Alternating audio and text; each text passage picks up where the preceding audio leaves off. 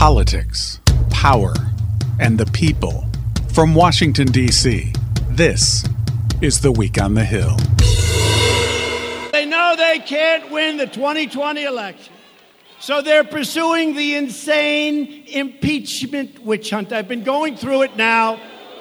I've been going through it now for more time than I've been in office. Giuliani's been involved up to his neck in this entire mess. He has an obligation to testify under oath so he can be asked questions and so this can come to light. I mean, I would love to testify and give me a half hour to point out Biden Inc.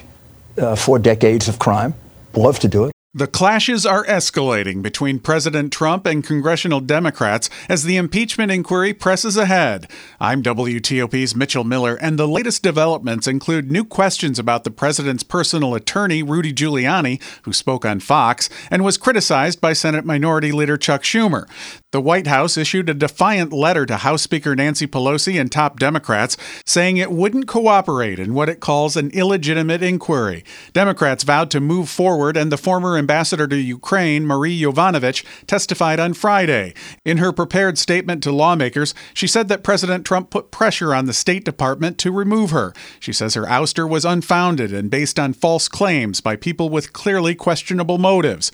In comments directly rebutting claims made by the president's personal attorney Rudy Giuliani. She also says she never suggested Ukraine refrain from investigating corruption and also denied doing anything on behalf of Joe Biden or his son Hunter, who once served on the board of a Ukrainian company.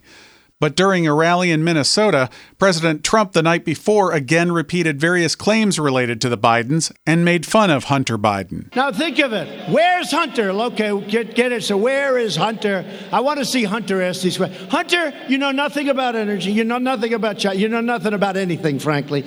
Hunter, you're a loser. Why did you get $1.5 billion, Hunter? Earlier in the week, former Vice President Joe Biden made his most extensive comments to date about the president and Ukraine, and for the first time called for President Trump's impeachment. No president in American history has ever dared to engage in such unimaginable behavior. With his words and his actions, President Trump has indicted himself by obstructing justice, refusing to comply with the congressional inquiry. He's already convicted himself in full view of the world and the American people. Donald Trump has violated his oath of office, betrayed this nation, and committed impeachable acts. Issues related to the president and Ukraine, which are at the heart of the impeachment inquiry, have taken another turn, with the arrests of two businessmen with ties to Rudy Giuliani. Igor Fruman and Lev Parnas are charged in an indictment with funneling large amounts of money through a shell company to get foreign funds into the U.S. election system. The money included more than $300,000 that went to a pro Trump PAC.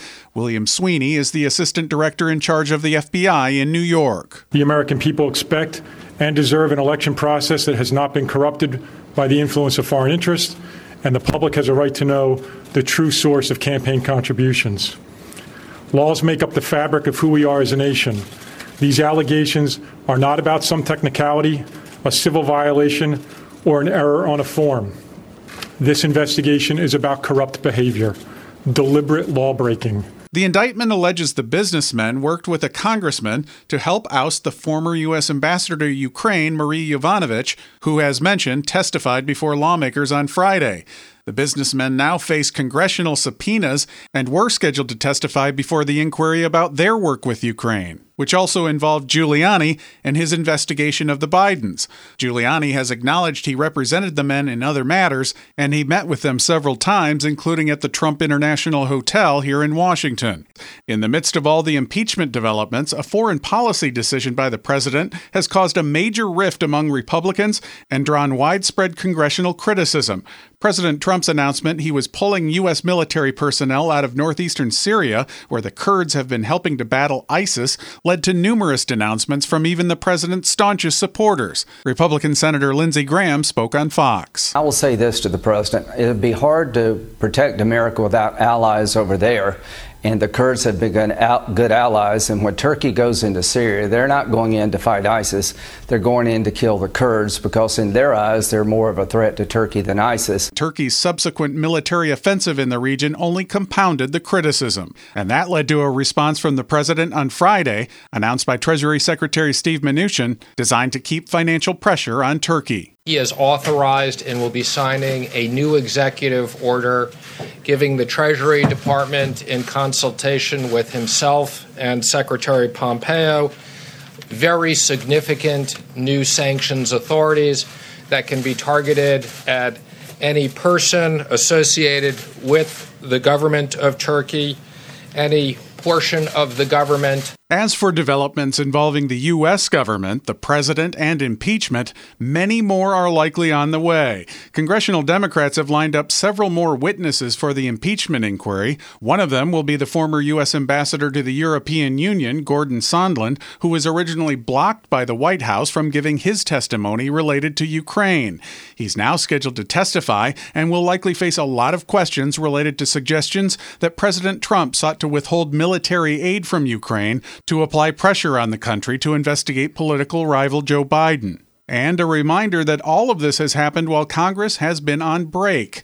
So things are only expected to intensify when lawmakers return to Washington. I'm WTOP's Mitchell Miller, and this is The Week on the Hill.